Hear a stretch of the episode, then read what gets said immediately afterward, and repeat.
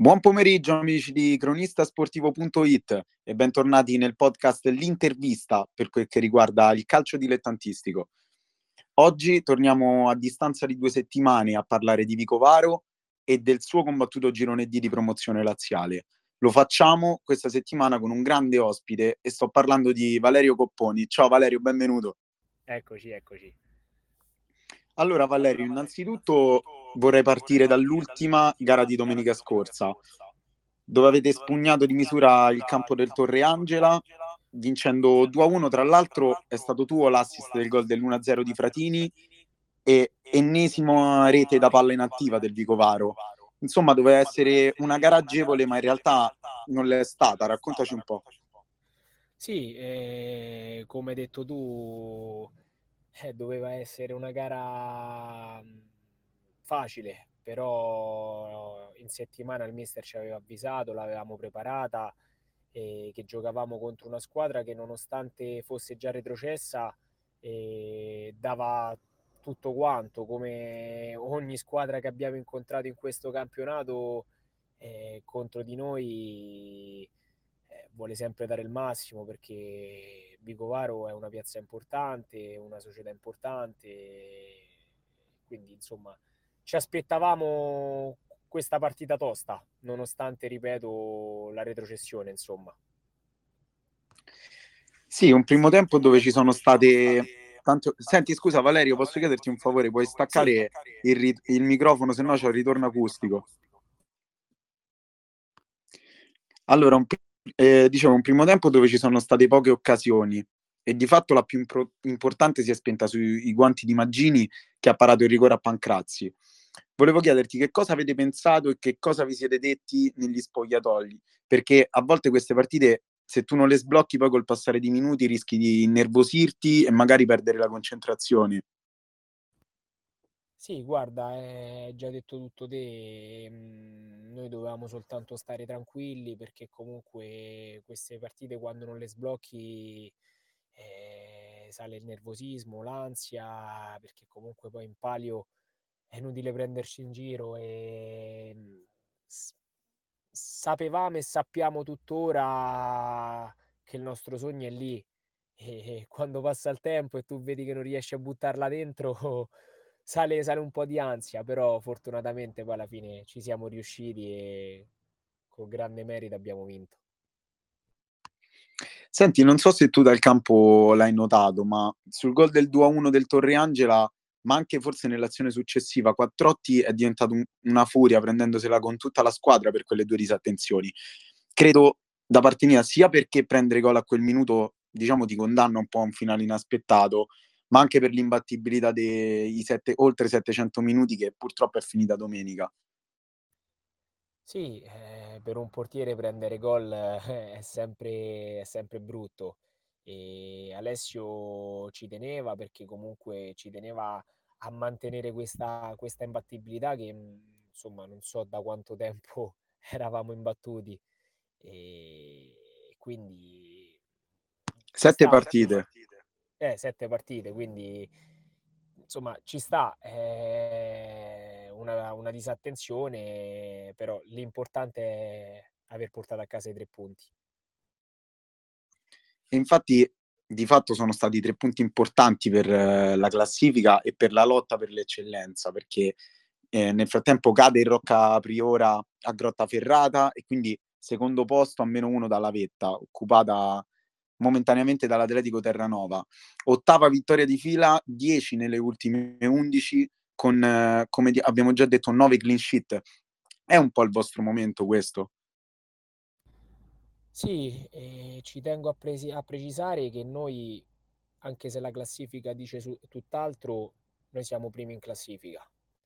Siamo primi in classifica a pari punti con il Torrenova perché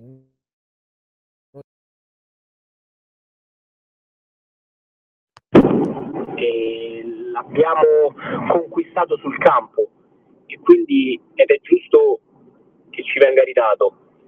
E adesso sono rimaste 5 finali e puntiamo a dare il massimo ogni domenica, come abbiamo fatto finora. È un sogno che si sta per avverare e speriamo che si possa realizzare. Insomma.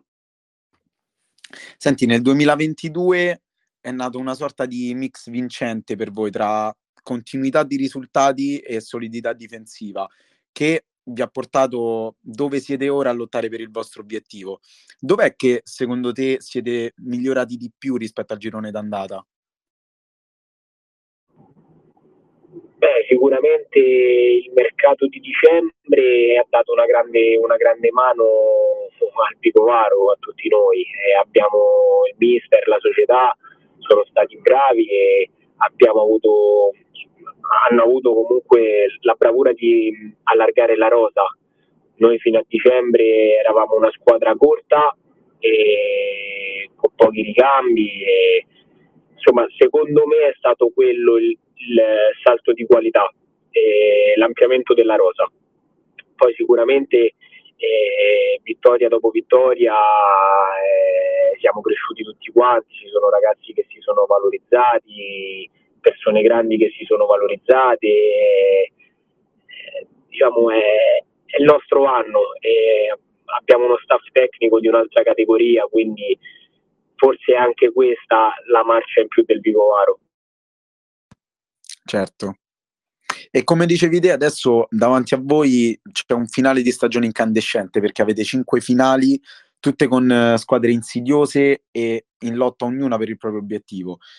Vi aspetta quindi una grande lotta fino all'ultimo metro. Nello spogliatoio che aria si respira? C'è grande fiducia per questo finale di stagione? Sì, nello spogliatoio sì, c'è grande fiducia anche perché comunque è vero che noi siamo, da inizio anno eravamo consapevoli che dovevamo fare un campionato da protagonisti. Nessuno si sarebbe mai aspettato che a cinque giornate dalla fine, insomma, eravamo, io dico, primi in classifica perché, ripeto, noi sul campo quel punto l'abbiamo guadagnato. E su un girone così difficile, perché ci sono squadre in questo girone e società importanti che meritano di fare altre categorie, eh, Torrenova, Rocca Priora, eh, la stessa Lodigiani, eh, il Valmontone e tante altre squadre che inaspettatamente fino a un mese fa erano ancora lì aggrappate per cercare di salire. E poi vedi nell'altro girone stanno facendo la guerra a chi, a chi non vuole salire, eh, passami la battuta. E, e niente, quindi mh, nello spogliatoio si respira un'aria felice, siamo consapevoli che sono rimaste 5 partite e quindi saranno 5 finali. E anche perché il girone, queste 5 partite sono molto difficili. Eh, Valmontone, Lodigiani, Bellegra, eh, Morena, eh, tutte partite che comunque squadre importanti, ripeto. Quindi siamo consapevoli di cosa stiamo andando incontro e speriamo nel meglio possibile. Ecco, domenica al Berenghi Tancredi avrete la prima di queste cinque sfide contro la Lodigiani e forse è la più insidiosa tra tutte perché comunque si affrontano il miglior attacco con la miglior difesa del girone. Tu che partita ti aspetti? Una partita sicuramente dove eh, non, la gente non si annoierà. Eh, come hai detto tu, affrontiamo la squadra che ha il miglior attacco e noi siamo la miglior difesa se non sbaglio siamo a pochi punti dalla vetta per poter essere il miglior attacco e quindi cercheremo in tutti i modi di chiudere il campionato nel, migliori, nel miglior modo possibile per cercare di, di raggiungere il primato su ogni cosa. Va bene Valerio, io ti ringrazio per essere stato ospite ai nostri microfoni e come sempre ti, faccio, ti mando un grande abbraccio e ti faccio un grande in bocca al lupo per domenica. Grazie mille, grazie a voi e viva il lupo. Grazie. Finisce qui questa puntata del podcast L'intervista con ospite Valerio Copponi del Vicovaro. Noi ci ritroviamo settimana prossima, come sempre, con nuovi ospiti.